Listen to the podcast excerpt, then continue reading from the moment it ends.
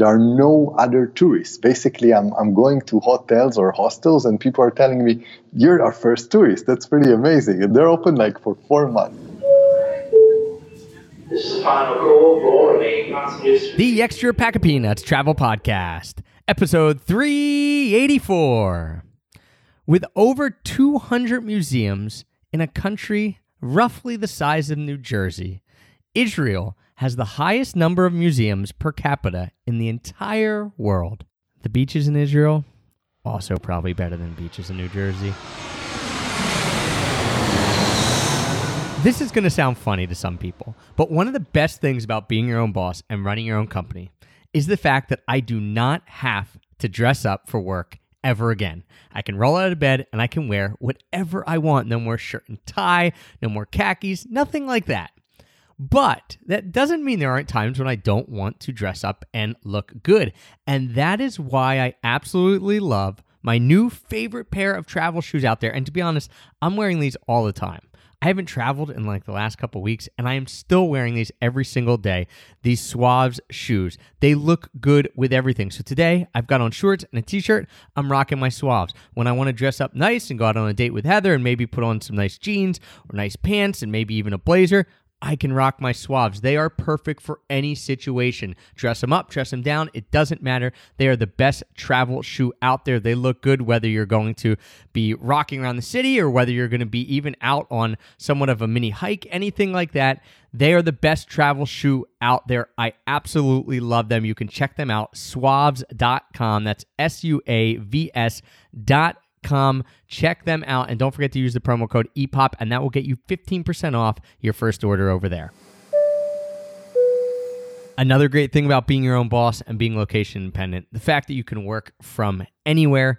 Of course, that means that I've worked from literally all over the world, whether that be rice fields in Bali or farmhouses in Tuscany or just down the street at my local co working space and coffee shop.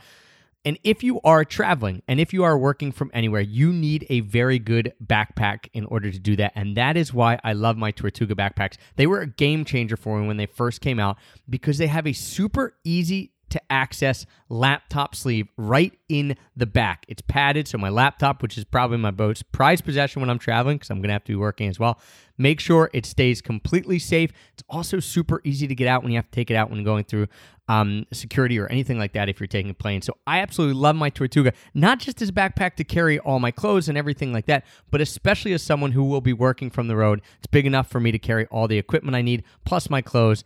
Check them out. It has been around the world with me. TortugaBackpacks.com slash EPOP.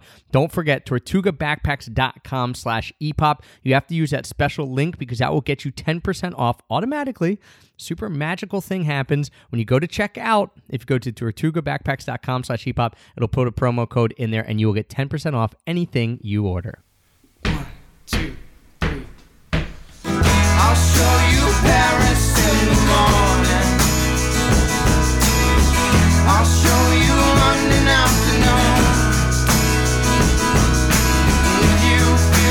Dublin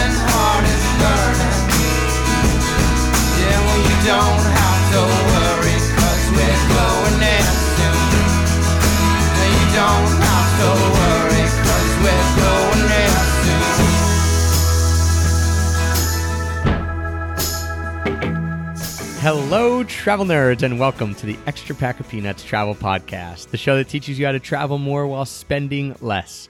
I'm your host, Travis Sherry, and joining me today is someone who has lived in over 30 countries, who had a cat that had more Facebook likes than his company page, and who is known as a nomad CEO, Eli David, co founder of StartupBlink.com and BecomeNomad.com. Eli, thanks for joining me and a big welcome. Thank you, Travis. It's a pleasure. Thank you. I'm excited to have you on, and because Eli, your whole mission revolves around kind of giving digital nomads more resources so they can succeed, whether that be people working on their own, like in a small way, like podcast, blogs, things like that, stuff that we do, or whether that be big companies, big startups, all that kind of stuff. It's all this idea of like, how can we get these companies that are doing cool things to succeed? But I want to take it back a bit because I want to figure out how you got started in this digital nomad location independent space yourself. Got you. Okay, I'll give you a small uh, introduction. So basically, it can get more boring. The beginning, I was an accountant in companies like KPMG, BDO, big companies. Um, and then you know I, I, kind of I want my story to kind of be uh, you know I, I was there and then I figured out it wasn't really for me and I decided to make a big change but it wasn't the case. The, I was very unsuccessful accountant. I think I'm a little bit dyslexic. I got fired uh, twice I think. And then at some point I just said to myself look this is not a career I want and it helped me to kind of have a breaking point of rethinking uh, you know what what's next. And uh, I think that a lot of us do not have those those breaking points, and those, that's that's a challenging one. How do you push yourself into something new, a new lifestyle, without someone telling you, kind of, hey, it's not working out. And in my case, I got a very clear indication that it wasn't working out. So it was much much easier, to be honest. Um, but yeah, after I figured out it's not really my thing, and I had a relationship that also broke in the a very serious one that was supposed to go to marriage and didn't.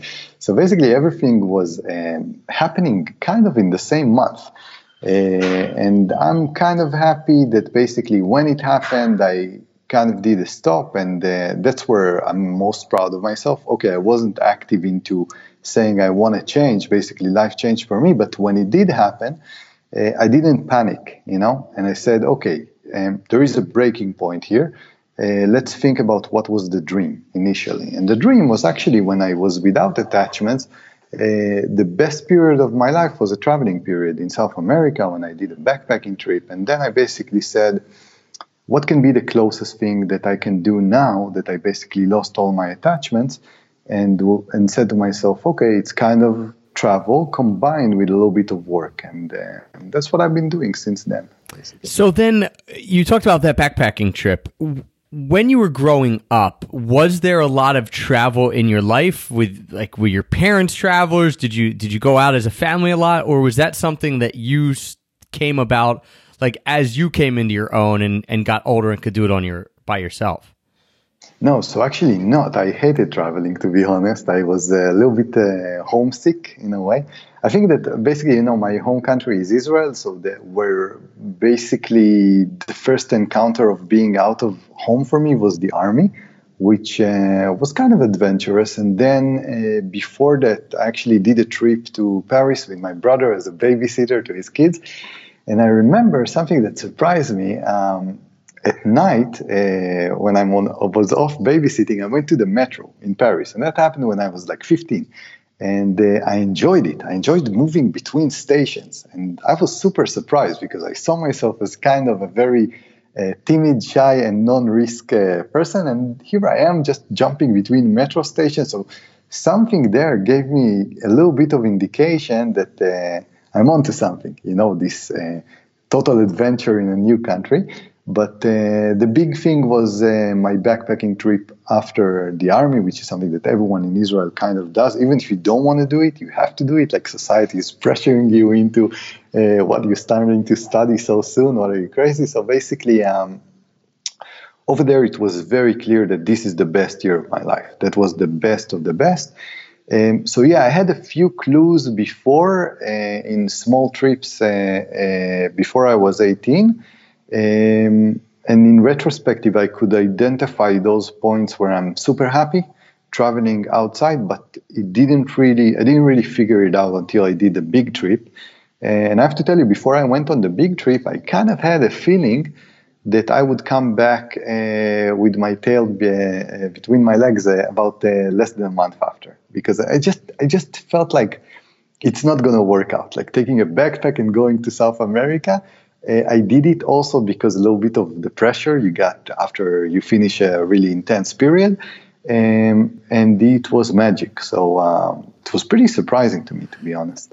To me, that is amazing. That in Israel, there's this pressure to go out and take this big trip. Now, obviously, you have to serve in the military, but it's interesting to me that the societal pressure is go go do some sort of crazy and usually it's usually when i meet israelis it's crazy trips. Like yeah backpacking through south america or my friend went and got horses and rode across mongolia for like months.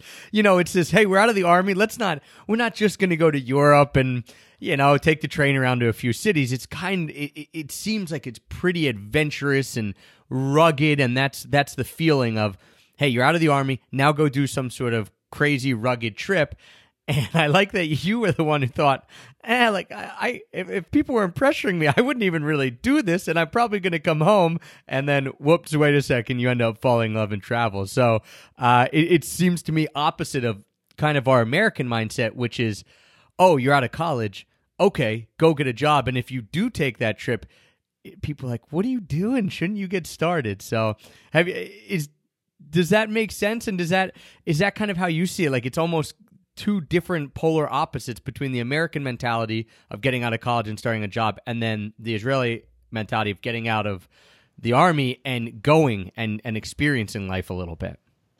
Yeah, definitely. There is a difference. Uh, Israel is special on the mentality. I can't really know why. By the way, we're going to discuss startups later, and uh, uh, Israel is very successful on the startup ecosystem as well, and the same pressure exists on a startup level. Like if you're a lawyer or a doctor or you work for a big company, society also looks at you and says, "But why didn't you start something on your own?" You know, it's like uh, so. Yeah, you have this thing about uh, entrepreneurship, travel, and so on that people are kind of like uh, life is short, you know, do your thing. I don't know why, you know, maybe it's because it's a country that is kind of the feeling since you're young is that you're living on the brink, you know, it's, it's always going to maybe end one day and uh, there are many, many uh, risks out there in the world. So I guess it's a society that pushes you a little bit more into uh, taking risks. And I think it works. It, it's actually beneficial in a way. Um, going back to the topic of, of startups, uh, the, the, same the, the mentality in Europe or in East Europe where I am now is even the other way around. If you're taking risks, you're uh, crazy. Entrepreneurship, for example, is a bad word here. It reminds them of manipulators and so on and so on. And in Israel, it's all about hey, play. Uh, when you can, play as much as you can. So yeah, you have, you're onto something. It's it's fascinating the differences and hearing you speak about it and getting to see it from from both sides. Like you mentioned, right now you're in Eastern Europe, you're in Russia, and there it's like, you know, they're trying to squelch squelch all the entrepreneurial juices out of anyone. And in Israel, yeah, it's like, oh, mom, I'm a lawyer. Well, that's that's okay, but your friend's an entrepreneur. He's way cooler, right? Uh, it's just it's it's fascinating that the, differences in opinions and and the way that is. And we'll probably touch a little bit more on that. For you, when you came back and and then you were an accountant and then you you know you got fired, so you're like, all right, I I have no ties here. I, let me go out and try to travel, but I know I can't travel indefinitely because I need to make money. So let me find something like an in between, which is like being a digital nomad, being location independent. What did that look like for you in the beginning? What projects were you working on, and how have you been able to make it work as someone who is a digital nomad? Yeah, that's a good one. So I started really early. I started in 2008. Uh, no, actually, I started in 2010, uh, and uh, there was no real information about digital nomadism back then. Um, I remember, so or I suck in Google search and then I, I couldn't find any. But uh, the thing is that the, the the best idea I've got, I went to a forum and the best idea, and I asked people, look, I have this dream uh, I want to travel. What do I do? And in the forum, they tell me maybe you can pick fruits in fields and so on. So that's the best idea that I, I had in 2010, to be honest, when I started. Um, but before that, I, I, fortunately ran into an article in The Economist, and uh, the article mentioned uh, Elance and Up and uh, Odesk, two companies for freelancing. So I said, okay, there is might be something here that might uh, save me from picking fruits all my life as I move between uh, locations. And I just signed up on those sites. It was a very, very difficult ride. It took me a lot of time to close the first um, the first uh, uh contract. Uh, but at the same time, um, I had a little bit of time, and in Israel, I prepared for it. And this is basically something that I kind of recommend people to do. Like, don't go outside of your country on your big trip without kind of knowing what you're going to do because it's going to take a lot of time. So, preparing for it while you have the stable location makes a lot of sense. And this is something that I've done. Um, so yeah, that's that's basically how I started, and it just kept on rolling since then. But it's honestly a very difficult uh, process that takes a lot of time and you need a lot of patience. Uh, a lot of people disappear on the way when it's getting too difficult, and um, that's where you know that's where you build yourself when it's when it's difficult, and you just keep on uh, going for it. At the same time, when I was trying to freelance, I was also starting a language company uh, online, uh, teaching languages online, and that one also slowly transitioned into something that we had more and more clients. But the bottom line is that um, financials is difficult. I, I, have to admit that that uh, uh, finding a sustainable activity more than anything, if you're going into the startup world, is uh, is not easy, and you really need to want it. You really need to sacrifice for it, and you kind of also have to let go a little bit on your uh, traveling dreams in a way. Um, so the, the I think that if I would go now to the person I was about eight years ago and I would tell them about what I do, um, things that sounds impressive, like I'm building a startup ecosystem map. I have clients all over the world. I was just invited to a conference of the OECD, and now I'm in a conference in Moscow. The person eight years ago would be disappointed uh, because the dream is not that exactly. You know, it was more of a freestyle dream of experiencing and so on. So if this person eight years ago would hear that now I'm at um, uh, in Kazan, Russia, uh, this person would like it. Being in Kazan, Russia, it's a little bit out of nowhere. But in a co-working space, working at 10 p.m. at night, they would not appreciate it too, too much. But life is kind of full of compromise, and uh, uh, like you can't have a full, total uh, nomadic dream as I as I foreseen it. Life takes you to another path, but I'm very happy with the compromise, to, to be honest. I think that's an important point that has to get hammered home more and more and more in this idea of digital nomads and location independence is this idea that the, that it is a compromise. There, it isn't travel all the time. You know, I see it as two com- almost almost two completely different things. Traveling, like when I go traveling, that's way different than when I am going somewhere and working. And I found that I, you know, in the beginning, like you, I thought the same thing. I thought, okay, I'm just going to travel. I'm going to hop around. I'm going to go where I want and I'm going to work as I do it. And what I found was that was very, very difficult because you weren't doing either of those things justice. You weren't doing your work justice and you weren't doing the travel part justice. And there'd be times where I was sitting in Bali like fretting about getting a blog post out, but then wanting to go out on a motorbike in the rice fields and then feeling crappy when I did either of them because I wasn't doing the other one, right? And so you're like constantly in my uh, waging a war with yourself of I should travel more. Oh no, I should do this. And so how have you then, because you mentioned it, it it's a compromise, how have you been able to balance that? Because I've come up with some strategies and I can get in them in a bit, but I want to hear how you've been able to, over eight years, figure that out so that you do get both. You do get to travel and you do get to see new things and have experiences, but you're also making sure you're running your business in a way that is going to continue and is going to be sustainable. Yeah, that's a good question. Uh, I'm not sure I figured it out even after eight years, and uh, that's the fun part of uh, of doing it for so long. I think one of the surprising things for me is how much, how little I figured out uh, after all this time, and I'm really trying to analyze one of the reasons of why I have the blog and the podcast about the digital nomad lifestyle is uh, trying to figure out what am I doing, like, uh, and that's something that is difficult. My short answer would be a little bit disappointing. I'm not traveling. Um, so uh, the idea is that uh, those eight years I lived in more than 40 countries. Uh, by saying lived, I'm saying I stayed more than one month uh, in those 40 countries. I'm moving every two or three months, and that's basically what I'm doing. So um, as far as I'm concerned, I have a very stable lifestyle of work, uh, which only um, does one thing uh, change a place every two months. Uh, and that's how I look at it. So I'm, I'm very, very stable. I'm very boring. Uh, I'm very hardworking. I just take a weekend every two months to go to somewhere else. Um, and that's how I look at it. And basically, my uh, week is now very much divided between weekdays and, and, uh, and weekends. Uh, on weekends, uh, I travel. On weekdays, I work. So if you ask me, my, my basic um, uh, let's say effort is to be a local wherever I go and just work like a local, do whatever a local does, and enjoy the weekends like a local, with the exception of switching locations every two months. And that's the only thing I do that is different from, I think, a normal person in a. Interesting. Okay, so you've taken it and you've made it very, very structured, like certainly more structured than I have.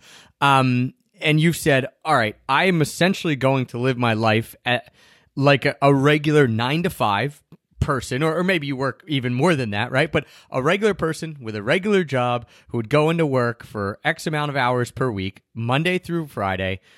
And but instead of saying, "Hey, I live in Philadelphia or I live in Haifa, where where you're from," and you know, then on the weekends I just hang in this area, you're saying, "All right, I'm in Berlin and I'll be in Berlin 2 months, and on the weekends I'll go out and hang out in Berlin and experience a new city." But then two months from now, I'm going to Munich or I'm going to Budapest or I'm going to Prague or, or what have you. So you're switching locations, but doing the same thing now, uh, which is is cool because it's obviously it's it's a compromise, like you said, right? You're not getting to see everything you want to do, but you're also getting to see a lot more than most people who would just do that but only be in one place.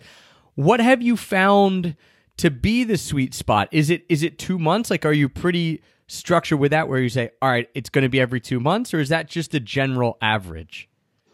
Yeah, I think it's a general average. I'm trying to uh, not go to a place and be very. I, I, used to do that. I'm like, no, you're staying two months. And then in my head, I'm telling myself, no, but I don't like Athens, you know? Why do I have to stay two months? So the idea is that now it's kind of like uh, uh, the first week, I call it uh, an experimental week, where I'm kind of deciding, am I staying or not? Uh, and I have actually a list of things that I do in the first week to kind of make a decision.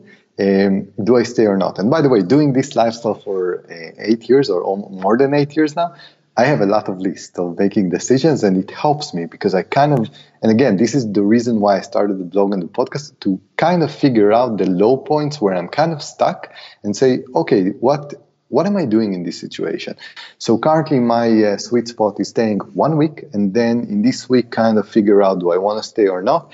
You never know in advance. Uh, the connection to a city or to a place um, has to do a lot with things that you will not know until you be there. You know, for example, I thought I'm going to be crazy about London in, in England, and I wasn't. Uh, I thought Zagreb in Croatia is going to be a place where I spend about three days and leave, and I was there for three months. So, kind of like uh, um, I'm giving myself the first week to decide. Uh, and then basically, if I stay, I stay for at least one month or, or two months. Uh, that's kind of the sweet spot. Sometimes I'm staying for three months. Why uh, specifically this time, to be honest, it has a lot to do with the passport uh, limitation or the tourist thing. So I kind of like things to be uh, dictated to me. I don't like to make a lot of decisions. So the easiest thing for me is kind of say, hey, if I stay here next week, I'm going to be illegal. So I better, you know, I better go. So the the idea is that this is the thing that kind of pushes me away from locations a lot of people are looking at those visa restrictions as whatever as a, as a problem. I look at them as a blessing. They kind of keep me on the move in a way. Uh, so I had a few incidents that I wanted to stay longer. You know, I was in Colombia last uh, last year for six months. Exactly, I left on the last day. Uh, I would stay longer, but I couldn't, and I think it's a, it's a blessing in disguise uh, in a way. Interesting. All right. So, what are the things, if you give us, you don't have to give us your whole list, but what are some of the big things when you get in a city in a week? Because when you were saying you you had a week to decide, I I had two thoughts. One, I was like, man, that that seems like a quick decision. But then I I think of places that I've been that I know about, like I know what my gut feeling is, and and then I'm like, oh, I was only there actually three or four days. So I, I do understand that you could get a pretty good idea of the the place in a week. But I also feel like that would make me anxious then. Like I'd be there and I'd sit there and say, all right, like I got to make this decision in a couple days. Now it's you know like I'd be I'd be I couldn't enjoy it because I'd be wondering, am I moving on or not? So I like that it, you have it systematic. What do you, what are the things that you look for in that first week? What is on that list of whether you're going to stay or go? Yeah, uh, it's just like a deadline. I have to admit, it's something like I'm, I'm in a situation of, of, let's say, I'm staying one month for two months, but I'm not going to make decisions that bind me to a place. For example, I'm not going to close a co working space for one month, and I'm not going to close an apartment on Airbnb for one month. So it's like less of a, of I have to make a decision until Friday. It's more like I take it easy, but I'm not making long term decisions. so you, you go but, in saying, this is going to be a month or two that's your thought but you don't you yeah you don't make any type of contracts that make it have to be that way and so in that first week unless something unless you don't like it you're going to stay yeah, in a way, because I, I, do prefer to stay. I need the stability. So for me, if I switch locations too much, I think that stability for us is extremely important if you want to make it sustainable if you're going to be in a situation that you change locations every week, it's going to be incredibly difficult, and you're just going to crash into into saying I'm done. So the idea is, yeah, my my idea is to stay. Uh, when wouldn't I stay? Um, so, for example, I wouldn't stay if I have kind of a feeling I'm not connecting to the place, which is sometimes happening. Uh, other situations I wouldn't stay is if I feel like there is a lot of problem on the social side of it. For example, I'm now in Kazan, a, a beautiful city, a Tatar city in Russia. However, there is nothing here. Uh, like there, there are no other tourists. Basically, I'm, I'm going to hotels or hostels, and people are telling me, "You're our first tourist." That's pretty amazing. They're they're open like for four months. So the idea is that uh, at some situations, you're kind of saying to yourself, "Okay, there isn't a lot of uh, possibility of social life here." Um, there isn't that much startup activity, which is something I care about. By the way, startup activity is interesting even if you're not in startups because it gives you some kind of indication of how, how vibrant the city is. It's not a coincidence that if you look at really good startup ecosystems, you're going to see San Francisco, London, Tel Aviv, Berlin, and so on. Those are the best uh, for a reason. There is some kind of a correlation. So I would recommend people, if you're kind of looking into a place, see how good are their startups ecosystem, and then it's a good indication of would you like it or not. But the thing that comes most to mind is that feeling of connection. You know, you have those happy moments when you walk I, had this in in uh, Kazan. I'm uh, walking, and there is there are mosques here and beautiful places, and that was about a month ago. And I just said, uh, "Wow, I, I connect." You, you, don't know why. It's just a general feeling that you connect. Uh, and by the way, um, I made the decision to leave uh, Kazan and go to Estonia on the weekend just because of you know it became too too uh, too cold and it became like the social life really became too difficult. So the idea is that I think to stay flexible and kind of give yourself, you know, the ability to change also your your decisions. Uh, it's also important, and sometimes you're gonna make mistakes. Even after eight years of doing that, you're gonna make mistakes. So the idea is just to kind of identify the mistake as soon as possible. This is the real skill. I think the real skill is not to make the right decisions because you really can't predict the future.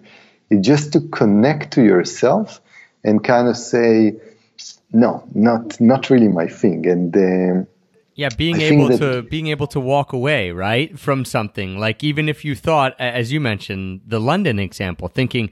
Oh, this is going to be great and it has everything I want and it has a great startup culture, so I'm going to love it. And then saying, no, this this isn't for me, and being able to to say that and not feel guilty about it, right? Not feel guilty that you don't like something that you thought you might.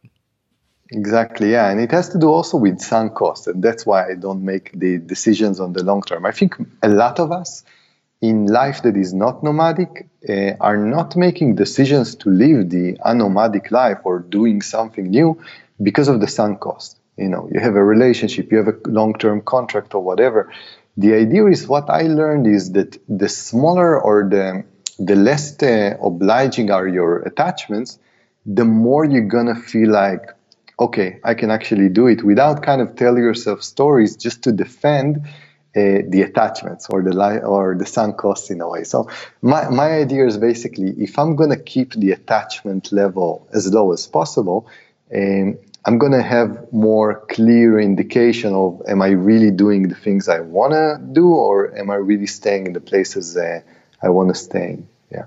Yeah, you don't have anything to use as an excuse, right? I think that's the big thing is when people have attachments and and obviously some of those attachments are good and positive, but when you have that level of attachment and you have those sunk costs and you, probably people don't think of it in that way. I, I like how you put it, but people are probably thinking like sunk costs like this is a relationship. They're they're making it so uh, formulaic, but you do you have these uh, excuses like, well, I can't travel or I can't go away for a year because of my car, my house, my pet, my but, but like you know, there's a thousand things that, that you could list, and some people do it anyway because they start working backwards through them. They say, "Okay, I could sell my car." You know, they take a that sort of look at it. But a lot of people will never get to that because they never even push past those things. Like, well, this just this is too overwhelming. And so I like that. You say, "All right, I'm going to show up in a new place. I think I'm going to be here a month or two. First week, no attachments. I'll get a hotel or a hostel. You know, I'll just wander around. Uh, I'll check out the scene and then go from there. If you do stay at a place, what do you predominantly use for logistics? Like, how do you find good co-working spaces? Where where are you finding apartments and stuff like that? Let's talk about logistically if someone wants to do this.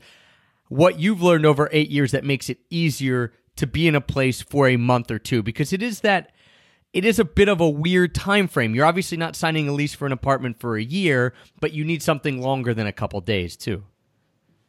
Yeah, so I think it's very individual. Each one of us has their list of things. So my list of things can never be your list because uh, my list, for example, has co-working as the most critical thing, and for other people, co-working is not a must. You know, so I totally accept it. But for me, I would not. The, the first thing that I check before I go to a location is do they have a good co-working space, and if they don't, I'm simply not going to be there because I know that uh, basically without co-working there is no way i can stay in a place i'm not going to be happy working from home and so on and so on so i think that the first thing i check before going to a place is co-working the, fir- the second thing i check and already figured out is that i don't like the mega cities the big cities that have more than even 1 million people i'm kind of attracted to the smaller cities i feel a lot more home there it took me a lot of time to understand that uh, i was in barcelona in london in prague didn't like them. And you know, in the beginning, I blamed the cities. But then, after sometimes, you kind of uh, identify a pattern of the big, mega successful city that is very touristic with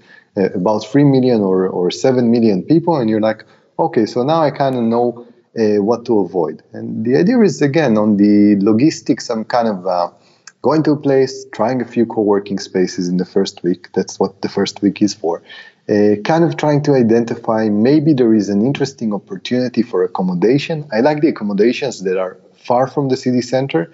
Uh, okay, not now when I'm in uh, the snow in Russia.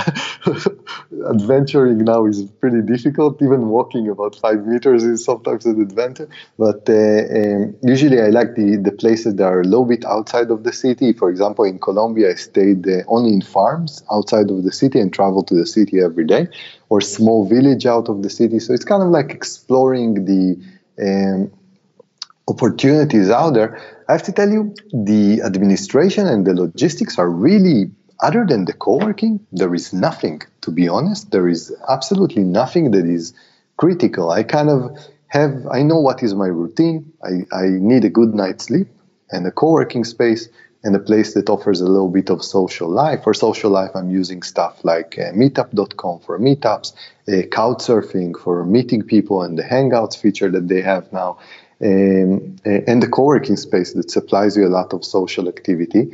Uh, and on the weekends, I just I have a law that I travel to somewhere else. Like I don't want to spend the night in my city on the weekends. I kind of go two two nights to a new place. So I kind of discover the region in a way uh, in in the period of those two months. But uh, it's not that complicated, you know. It's kind of like really easy. What what's important? Where you work and where you sleep and that's basically it. I don't think it's it's uh, that complicated. In my case, I have one more thing that I added, which is a swimming pool. I really like swimming, so it's important for me to find this swimming pool. But at the end of the day, um, our life are pretty they're pretty simple. You know, it's not that complicated. I, you do simply when you're talking, you do simplify stuff very easily. I'm like, hey, man.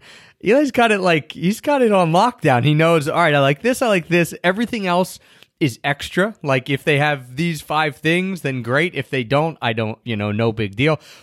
Interestingly, though, why do you like to stay outside of the city center? Is that like what? Because most people would probably say, "Hey, if I'm coming to a city for a month or, or two months, you know, I have the co-working space here. I want to be able to roll out of my apartment and walk, you know, three blocks to the co-working space. Like they like they like that, and and I think I like that. I, you know, I can go both ways, but I think I like that too. Hey, no commute. I'm not wasting time. I'm able to go to the co-working space. This that. But you're actually saying I like getting out of away from the co-working space and and having to come in. You're essentially saying you like having a commute to work. Explain that a little bit. Yeah, I think that. Uh again, it's very individual. Some people thrive in cities. I already told you the, the one million uh, rule that I don't like big cities. And for me, uh, cities are artificial. They shouldn't exist. They haven't existed in our history as human beings. Uh, they're a big chunk of cement. And uh, I try to avoid them, to be honest, because I don't think they're natural. So I, I totally see the social value of cities, the work value of cities, and so on and so on. But if you give me uh, in the morning a place where I can see nature and I can do a nice walk just before I start working, I'm super happy. Now, uh, also, if you're out of the city, you're gonna get to know the real country. So, in the city center, to be honest, city centers are currently swept by tourists and uh, by uh, kind of the richer people of the population and so on and so on.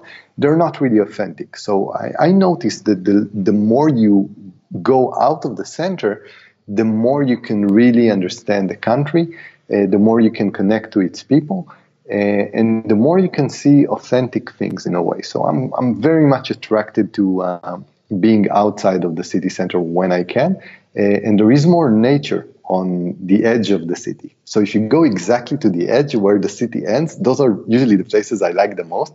But I do need good transportation. So there, there has to be a good option to arrive to my co-working space after I work for, walk for 30 minutes, which is something I do anyway every day. I don't like to walk less than 30 minutes and take a, a quick uh, bus ride or whatever. But uh, if there is nature and you're going away from the city center, uh, it's going to be more authentic and I think you're going to enjoy it more.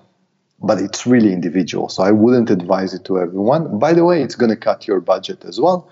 Uh, and I know, uh, Travis, you're speaking a lot about cutting the budget and how to do it in a sustainable way. So basically, Uh, uh, the city center, you pay a premium for basically not taking a risk of saying, hey, I want to do whatever every other tourist is doing. And I'm thinking, if you're staying for one month, you're not a regular tourist or two months.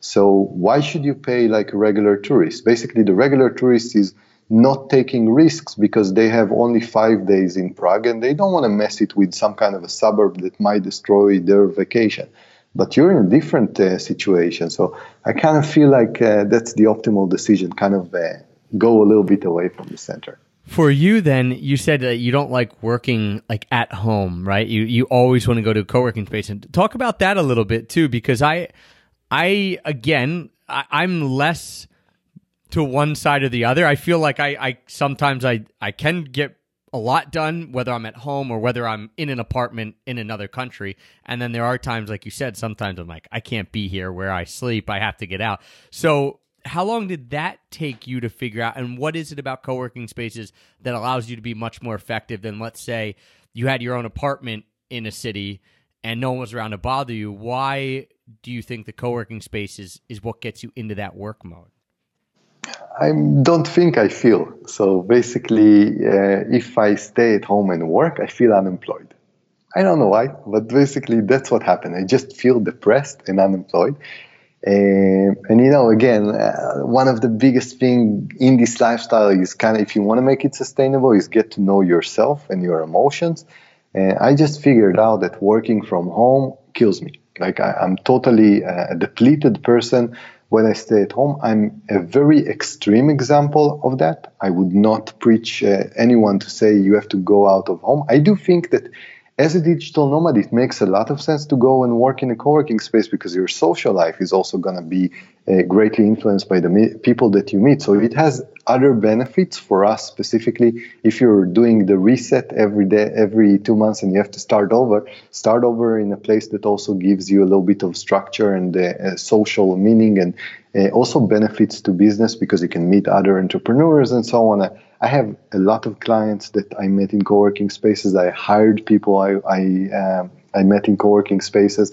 Uh, great things happen in co-working spaces but specifically for me it starts with the psychology of uh, simply i can't work at home and i'm very budget oriented i think a lot about costs but co-working is maybe the only thing that i don't care how much it costs if i stay i'm going to do it and uh, it's something that i learned and every time i'm trying to test it uh, uh, life hits me in the face. You know, it's like saying, uh, no, like it's not gonna, you know, you need to do that. So basically, um, That- that's your non-negotiable, right? You're like, I, Yes. I, I'll pay for a co-working space no matter what. Because interestingly enough, and you can let's talk on on price a little bit with co-working.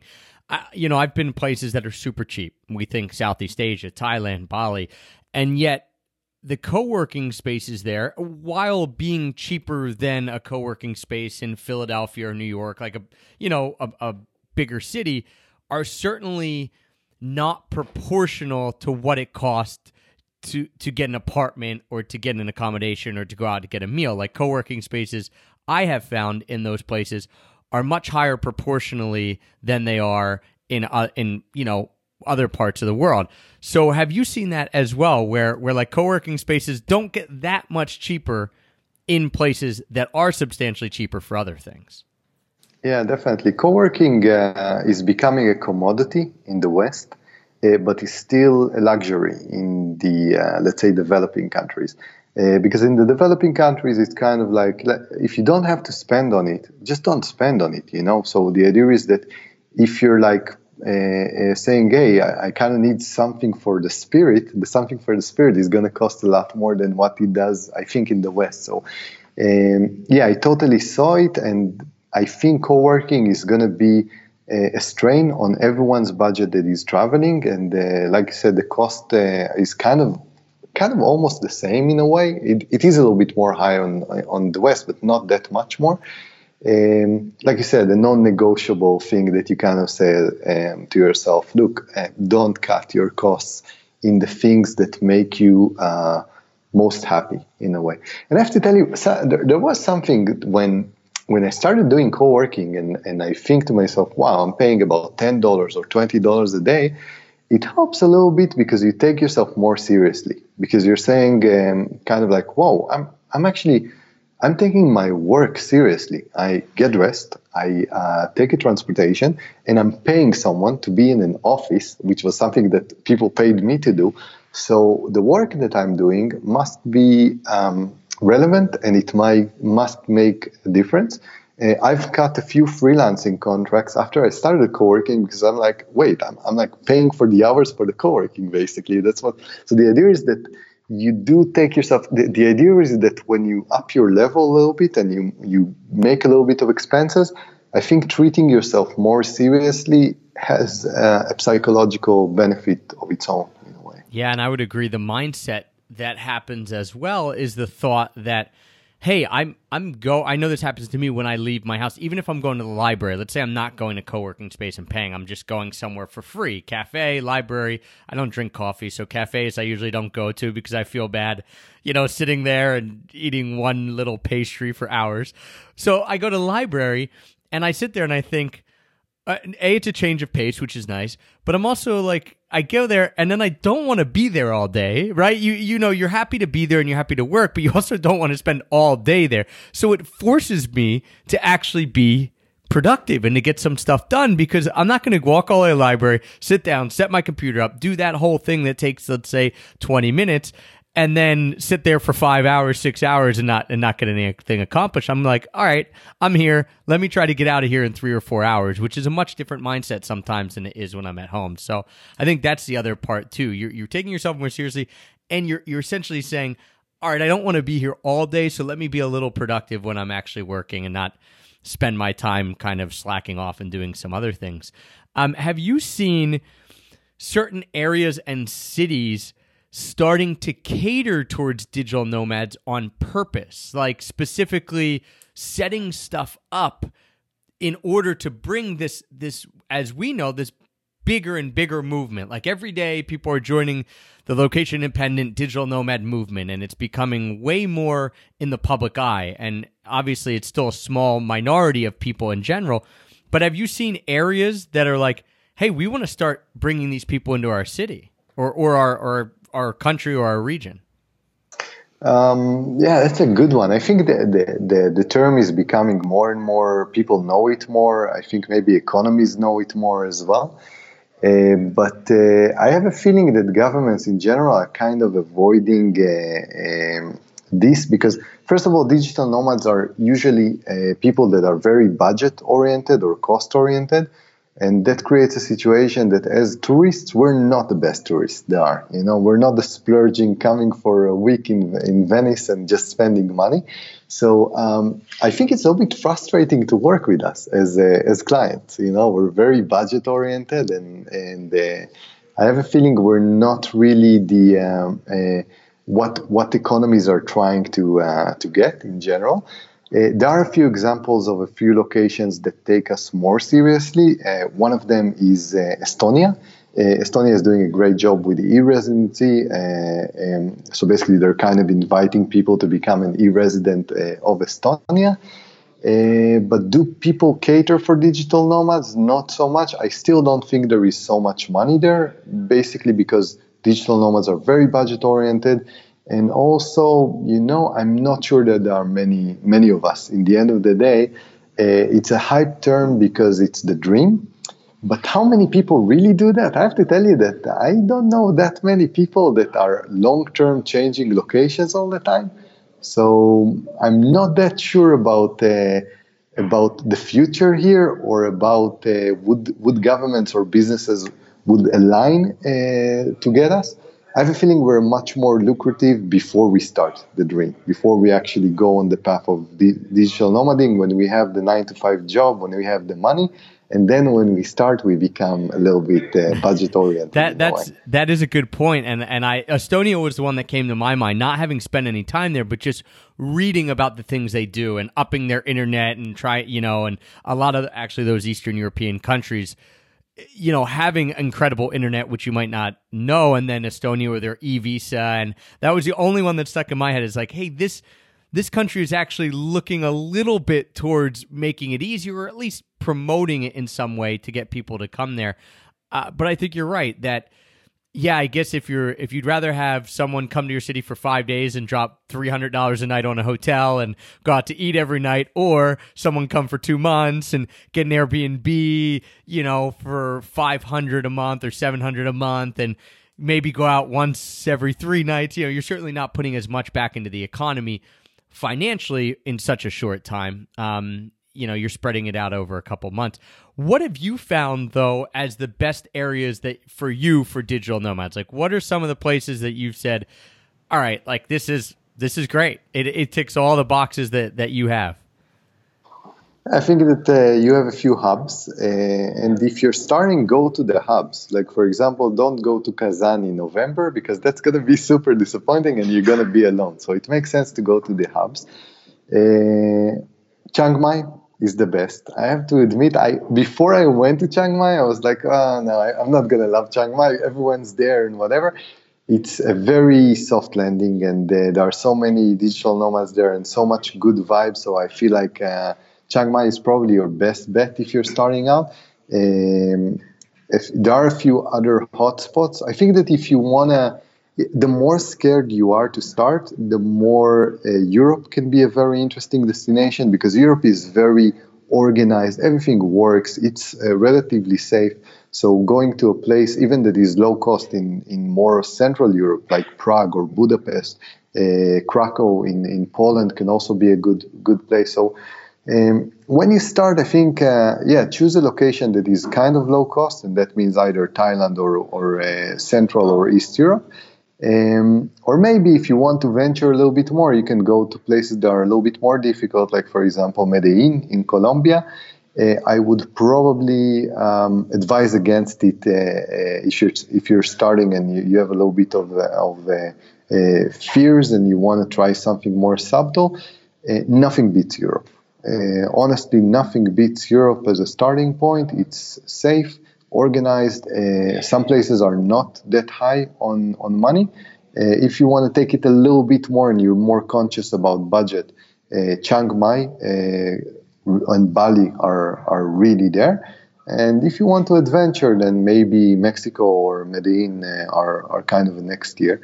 And it also has to do with, with your stage of life and your economy. So if you're very much into building something bigger and so on, go to the ecosystems. You need to basically go to London, Tel Aviv, Berlin, and so on. So uh, the location that you choose has a lot to do with your phase of life and uh, basically uh, what are what's your financial situation, what are your goals, um, how confident you feel, uh, how many risks you want to take, uh, how much travel in comparison to work you're going to do, and so on. So uh, it's very individual, but there are many many options. Yeah, I think I, that that basically hits some of the biggest ones, right? Chiang Mai, uh, Thailand in general, but specifically Chiang Mai, Bali. You know, if you go over that part of the world and you're a digital nomad, that you're gonna you're to go there. Like you're to find yourself there and it's to be a fantastic experience. And then you mentioned some of the ones in Eastern Europe, Medellin in, in Colombia, Mexico is starting to have kind of a big um, digital nomad expat community because of it, how close it is to the U.S. Time zones can be a factor for some people, which is always nice if you're if you're from the U.S. and then you stay in a similar time zone. What about some of the hidden gems though, like places that you've been? that you said, you know, again, this might not be for everyone, and, it might not even be for people as their first place that they go. I like how you put that Chiang Mai was a soft landing, and it totally is. But what about some of the places in your eight years that you said, all right, these these might not be known, but to me they were really special. Yeah, there are a few. First of all, a word of warning: those places are going to be very special. But if you're a very social person, don't go there because you're gonna be kind of alone. However, if you kind of into mixing with the locals and so on, and you can sustain a little bit of period of uh, being alone, you might want to try those hidden gems. The hidden gems, I can think of a few in the Balkans. Uh, for example, Brasov in uh, in Romania is is a place that I really enjoy. Uh, Sofia, uh, Plovdiv, and uh, Varna in Bulgaria. I stayed in all of them for extended periods. Croatia is amazing, more than anything, Split and Zagreb. Um, uh, I think that if you're very budget oriented and you want a little bit of um, like a, kind of an adventure, the Ukraine really jumps into mind as an amazing best value location currently one of the things to think about, by the way, when you when you travel, and basically it's, it's a well-known fact, is uh, currency fluctuations. How did the currency change, and so on. So uh, now the Ukraine is amazing, Colombia is amazing, Russia is pretty good as well. I always take decisions based on currency fluctuations. I know Travis, you're also a little bit. I heard the the, the, the episode about money, so you're also a little bit uh, uh going into the money things and kind of. Yeah, if it, if it, if the currency drops a little bit, you get 20, 30% off what it might be a couple months before. Sign me up. Why not, right? Sounds good. So maybe we'll do a, a service about an alert, currency alert. That's that, right. Uh, kind of uh, sends you an alert every time it happens. But yeah, I think the Balkans, Croatia, uh, uh those places are pretty good. Um, mostly Europe. I have to say that the, the, the gems that I've found so far were mostly Europe because I think that I want to take also less risks. So, for example, in my current period of life, I would not go to India. India was my first nomadic destination. I absolutely loved it, but I did almost zero work there, you know, because uh, it's so uncertain and unexpected and so many surprises and bad internet and whatever. So, currently, I'm in a phase where uh, I'm kind of uh, uh taking risk, but very mild risk in places that I know have the infrastructure and that's why Europe is uh, is so great. And I was kind of addicted to Europe. I'm really happy that in 2017 I spent uh, six months in Colombia and three months in Thailand, and now I'm in Russia. But uh, uh nothing beats Europe, to be honest. So uh, yeah. How do you decide where you want to go to next, and how far in advance do you decide that? For example, do you know where you're going after Kazan? Do you know where you're going after after that place? And yeah, like is there? I guess is there more of a plan in place, or is it? Ah, you know, I'll pick this place. Okay, there's a cheap flight here, or a great train ticket here. I'm going to go there. That's a great question. So now I'm going to places in the last three months. Basically, in Startup Link, we published some kind of a ranking, and we're being invited a lot to uh, uh, conferences. So I'm getting invitations, and they say, "Hey, we're going to cover the flights and the accommodation and whatever," and I just go. So now it's conference mode, but I, it's very new for me. Usually, what I do, I do nomadic waves, what I call it, which is basically a period in one region. I don't like to take flights in general. So what I have is periods of about five months, each one of them, uh, that is broken by a month in Israel.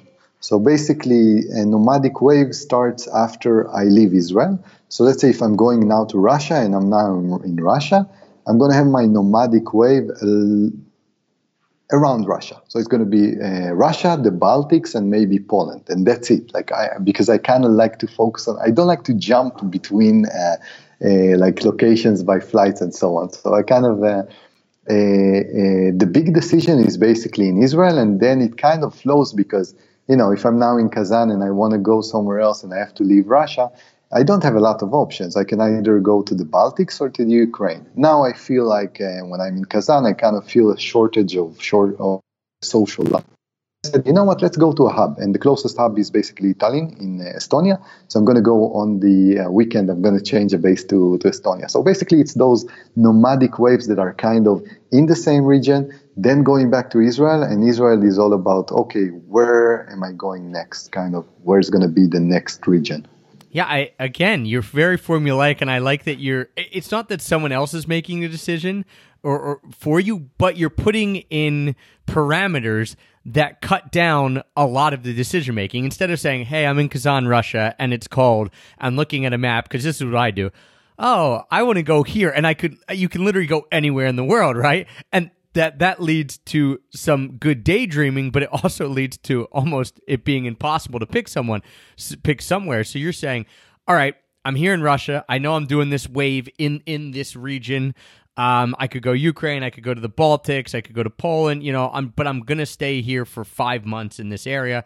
I know I'm going back to Israel, and then from there I'll make a decision for the next part. So yeah, it also obviously then keeps your costs down too because you're taking either zero flight or or if you're taking a flight, it's a very short, you know, small flight between a few areas. So, um, what have been some of your favorite waves then? Let, let's let's look at it because we talked about some of your places. What have been in your memories when you look back I, and say like, oh, I did like four months and it was boom, boom, boom, boom, boom, and this was like just a great four or five months.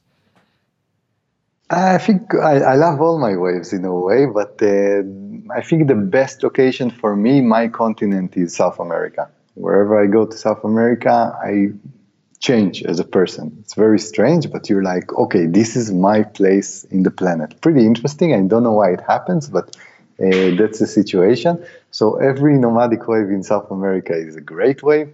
Uh, but basically, you know, every place I go, I can kind of look at a period and say, that was a special period. I'm trying to go to new places as well. So I'm kind of trying to avoid um, uh, going to uh, places where I've been before.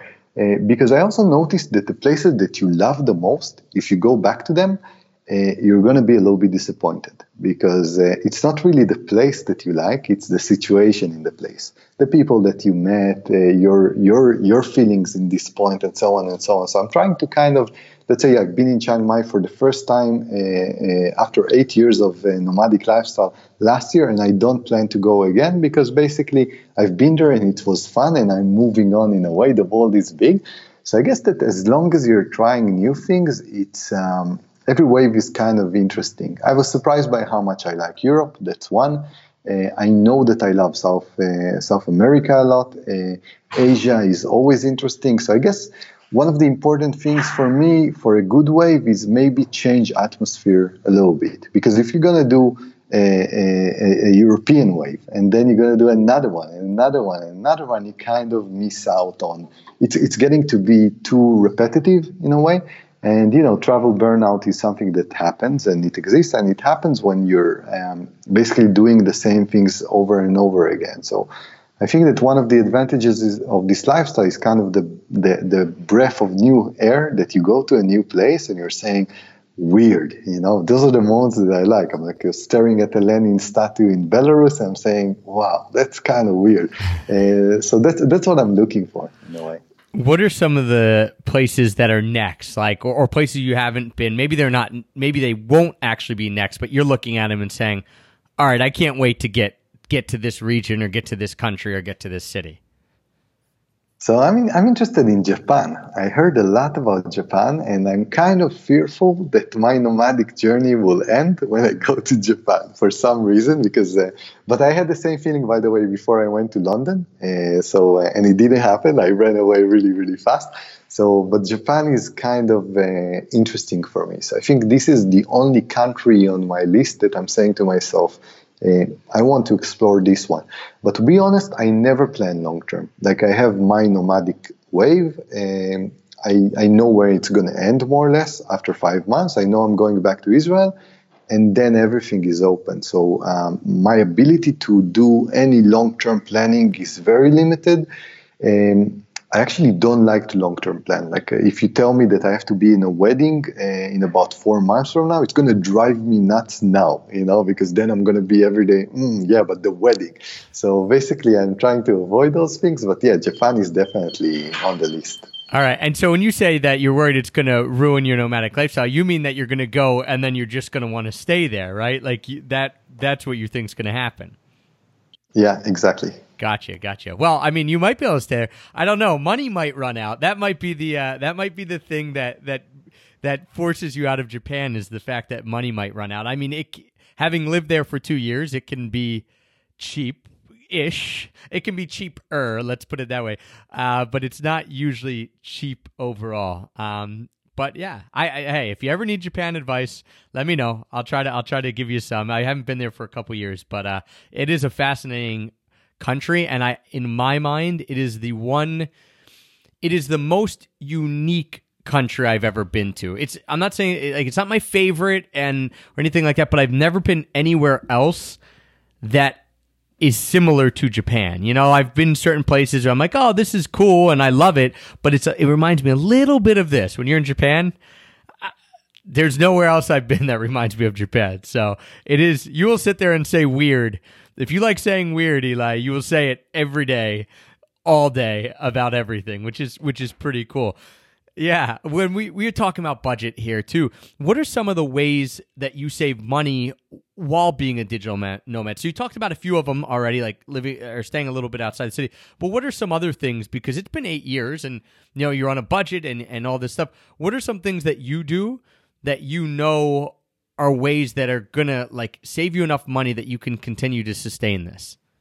Mm-hmm. Yeah, that's uh, budget is is a big uh, concern. I think one of the biggest thing you can do is also think about the revenue. So this is something that uh, only lately dawned on me that it's not only about the cost, it's also about the revenue. And when you actually say to yourself, "I have to stay low budget," uh, you're kind of giving yourself also a discount on the revenue side of less pressure. So I think that uh, always remember that it's two two two uh, sides of the equation: the revenue and uh, and the cost. By the way, some people are getting it totally wrong and and uh, splurge from day one, and that's also something that uh, not taking advantage of the cost arbitrage that places are giving you is is crazy. So first of all, I'm taking advantage of the cost arbitrage, and I'm saying that proudly.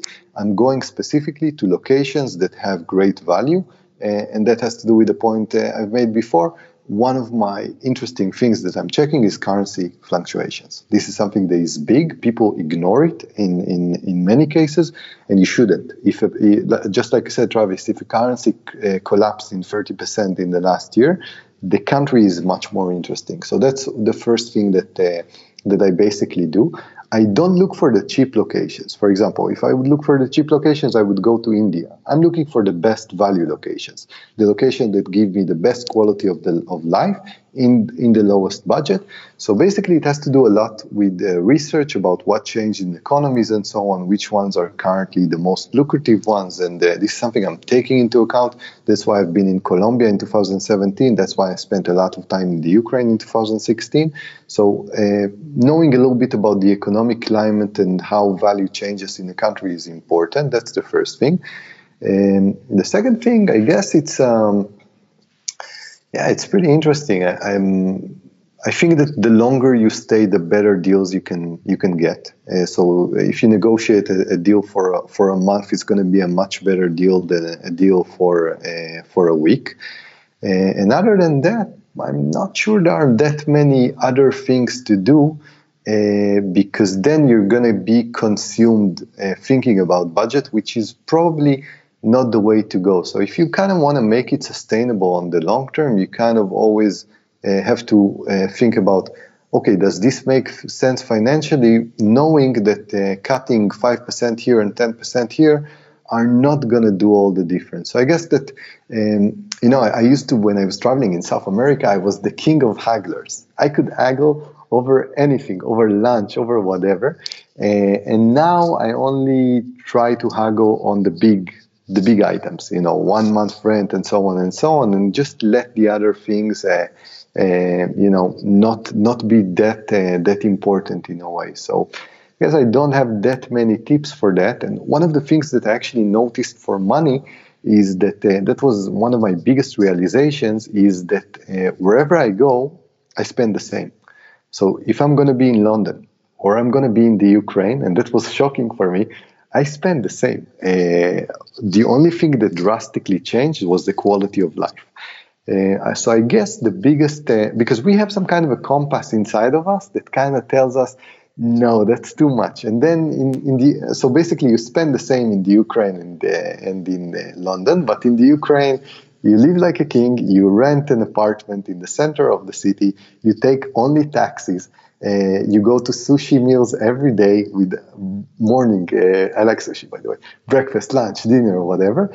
And in the UK, I'm staying in a dorm with uh, 15 people. Um, I'm never not only not taking taxis, I'm not taking the train because it's too expensive. The the underground, I'm walking, uh, and uh, going to uh, to fast food restaurants or buying stuff in the supermarket. So I guess my biggest advice would be instead of uh, obsessing about a budget on a daily basis, try to pick the locations that give you high quality of life, and that's gonna be the biggest item you can you can actually think about. Yeah, I, I think that's spot on. I, that's a good lesson for anyone, whether you're a digital nomad or you're just living at, at home, right? It's like try to look at the really big picture stuff, like you mentioned.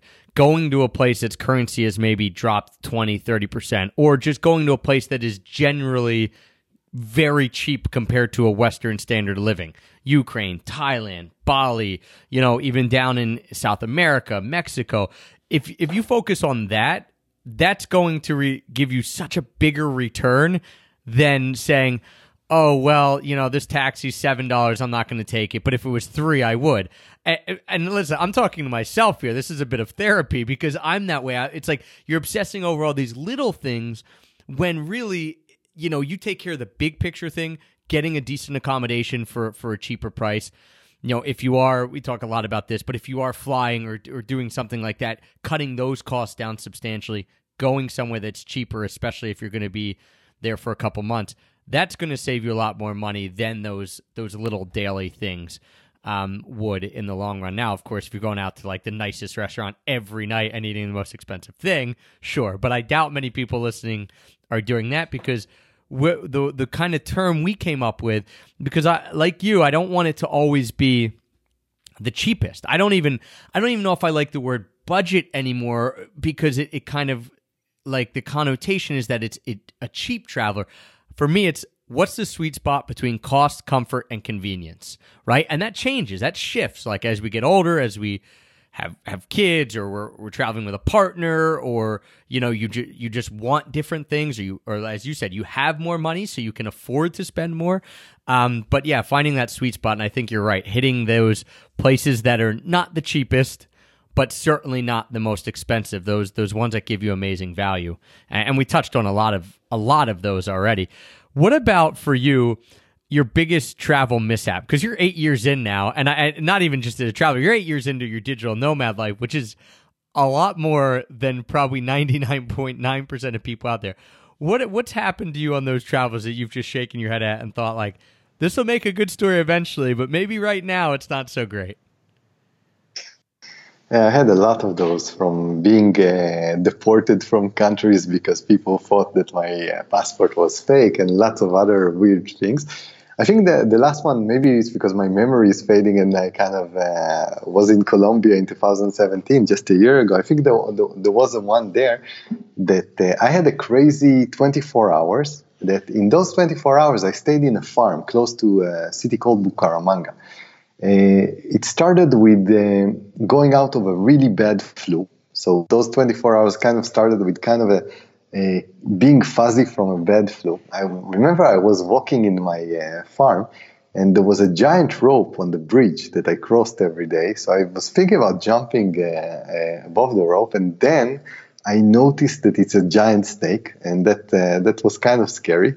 Um, on the same day, I went swimming in the river and almost uh, got caught by the, the flow, and I couldn't really go back. Uh, so that was also scary.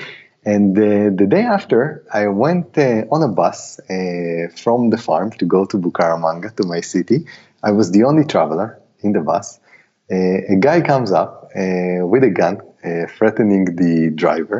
Uh, for they're they're like uh, arguing for about three minutes um, over my payment because I was the only travel uh, person on the bus. So basically, the, the driver was arguing about not giving him the 2,000 pesos that uh, I gave him, which was about 20 cents. Uh, a day before I exchanged money, so I had I think about $600 on me. Uh, I heard your uh, money episode, uh, so you, I know that you don't do it. You keep the $100. So I, I had about $600 on me, iPad, iPhone, MacBook, all of them. And the, the guy, after he finishes with the driver and convinces him to give him my uh, 2,000 pesos, looks at me. And I'm the only person on the bus. Uh, but I look kind of run down after a flu. And I remember his look and the look that he gave me was um, with a pistol in his hand. Uh, he gave me a look of, "You've got nothing on you, right?" And he just left the bus. And, and that's that's that was kind of uh, shocking. Uh, so from one side, I felt like the luckiest person ever because here you have a guy with a pistol going on a bus. You're the only passenger on the bus. They rob your your fare, and then they look at you and just say, I'm out of here, dude. Like, I'm, I'm not even gonna spend time on you. So I felt super lucky, but at the same time, I have to admit that it was a, a little bit punch to my ego. And I was like, are, are you kidding me? Like, what would it, why not just talk to me and just figure out maybe? So I remember I went to shop for clothes on the same day uh, because I said to myself, I, I need to get a good shirt. I'm I'm I, am i am done with with having this. Uh, feeling that uh, when people look at me, I look kind of uh, a little bit uh, run down. So that was that was an interesting 24 hours. In general, I noticed that when trouble hits, in my my case, it hits in the same 24 hours. So I have like a so I kind of figured out that if some things uh, are not working out, I should just go home, you know, close the door, and just let the time pass a little bit. But yeah, I guess that's that's uh, travel mishaps, and just like you know, the travel mishaps are the best stories that uh, that you've got after. So um, those are the things that I'm also looking for. So yeah, 24 hours, you're, you're sick. You almost you, you almost jump on a snake, basically. Then you almost drown by going into the river, and then you would have gotten robbed, but you look so desolate and poor that the guy literally walked away and felt pity on you and was like, I'm not even going to deal with this. And then you went, but I mean, all's all's good that ends well, right? Because you went and you bought yourself a new shirt. So silver lining, you have a new shirt, right? Exactly. No, that was a good. That was actually a good 24 hours. But uh, I guess that this is the things that you can expect when you travel, uh, most of your days are going to be very, very boring, but from time to time you're going to have a crazy day, and uh, it's good that not most of your days are not crazy, but that sometimes they appear, you know, out of the blue. So, I, I am with you. I, I think that travel's so great because it opens up all your senses, right? You can't just really go on autopilot through life like you can when you're at home, which is good at the same time, it doesn't mean that every day that you're out on the road or every day that you're out traveling is this amazing, wonderful mountaintop experience where you found the hidden rice field and you talked to a guy with a water jug on his head and he took you home to eat a meal with his family. You know, I mean, if that happened every day, you, it, you wouldn't even appreciate it, right? Because then when it does happen, you're sitting there saying, wow, like this is why I'm out there to, to have experiences that I can't have at home and yeah, they're not going to happen every day, but they are going to happen at some points. And then you conversely have those days where you do get to be in a spot, like you said, hang out, see something different, be around nature maybe, but it's it's a normal day, but it's somewhere else. And those are honestly some of my favorite days is when I feel like I'm doing something normal, but I'm not in my hometown. I'm somewhere new. And and it's those little things that really spark me sometimes, not always the big things. So very cool, man. I want to ask you what you have coming up in the pipeline, though. We talked, uh, we don't, I know you don't like to plan very far in advance, so we're not going to hold you to anything you say uh, long term. But what do you have coming up in the pipeline, either with Become Nomad or Startup Blink, which is the other site that you have that you guys should check out if you're interested in the startup world? What, what do you see happening and what do you personally have coming up? Uh, that's a great one. I don't. I, I need to do more long-term planning. I remember, you know, my brother is a, a, successful business person, and when I asked him, "What's your secret?" he told me, "I just plan five years in a, ahead. Uh, that's the only thing I do. Uh, I just plan five years ahead, and I go for it. And uh, this is something that I don't do. Um, I hope to keep on working on the blog and the podcast I've got and become nomad. Uh, I'm, I'm, slacking a little bit there, but uh, I do enjoy it more than anything because I'm documenting my own insights, which are very valuable uh, for me, firstly. And uh, in Startup Blink, I'm, I'm really excited about ecosystems, about exploring startup ecosystems, about what makes um, uh, things tick. Uh, you know what what makes what culture is is pushing you towards uh, taking risks. Uh, what are the ingredients that actually create a society that is uh, uh, in love with entrepreneurship? And I think, just like I said, entrepreneurship and and exploring and traveling have a lot connected with the uncertainty that they they give you. So I want to continue exploring this topic and uh, kind of, you know, uh, do my thing, do something that makes a difference, uh, gives me a little bit of meaning as well, because the traveling cannot be the meaning. Um, it can be very fun, but at the end of the day, you need a little bit of uh, uh, other stuff that kind of gets you going, and just keep on doing interesting stuff. And yeah. Yeah, that's great. I your brother plans five years ahead. I felt so amazing that I sat down and planned out a whole year because for me, I, I, probably have never planned more than three months in advance. Like you, if someone's like, "Hey, there's a wedding in in seven months," I'm thinking, "Oh wait, what if I wanted to travel somewhere during those seven months? You know, what if I'm away?" Um, so sitting down and planning for one year, I, I will tell you personally has it, it, sounds silly to I think people in, in, regular positions or people who are planners and organizers, but to me it was one of the biggest, most important things that I've done in the past year because it does go against my my natural inclinations. And to sit down and do it, it was almost like yeah, weight was off my shoulders a bit because I thought, all right, every day wasn't planned, of course, but like big pieces were planned with enough flexibility in there, and I I thought this is cool. Like now I also have something to look forward to as well, right? Kind of like how you do with your waves where you say, all right, I'm not exactly even sure where I'm going to go, but I'm looking forward to going to Eastern Europe or I'm looking forward to going down to South America. I'm not sure what it's going to look like day by day by day or you know super specific, but I know at least I'll be down there and I have something to look forward to. So yeah, I, am like a uh, recovering completely unorganized human being. So I uh, I'm getting more organized. So I'm right there with you, Eli. And your brother, I mean, he sounds like uh, someone who's cut from a different cloth than both of us a little bit. Yeah, definitely. so Eli, thank you so much for joining me today. Thanks for kind of just being so open and honest. I love when I get to talk to people who are digital nomads, entrepreneurs who don't hold anything back and talk about the fact that, hey, I'm learning stuff but I certainly don't have it all figured out. And here's what I'm learning, and here's why I'm learning it, and here's what it, you know, how it's helped me and how it might help other people. So thank you so much for your openness and your honesty and for everything you're doing. Remind people one more time how they can get a hold of you. What's the best place to find you? So I guess becomenomad.com is a good place to start if you're interested in exploring the nomadic lifestyle. I'm not going to bore anyone with my travel adventures there. It's only about topics that uh, are general. And also startupblink.com with a B uh, as a place to kind of see a giant map of the startup ecosystem and kind of figure out where are the most exciting uh, startup uh, hubs. Um, so yeah, and it was a pleasure, Travis. Thanks a lot for inviting me. Yeah, thank you. We're, guys, we'll link everything up there in the show notes. So we'll link up becomenomad.com. We'll link up startupblink.com. Again, you can check those out. Um, super easy to find Eli at those places. And don't forget, um, guys, again, uh, that we will have all the show notes there and we'll have all the show notes for all our shows, 300 plus, plus, plus, plus, however many plus episodes that we have. You can get that extra pack of peanuts.com slash shows.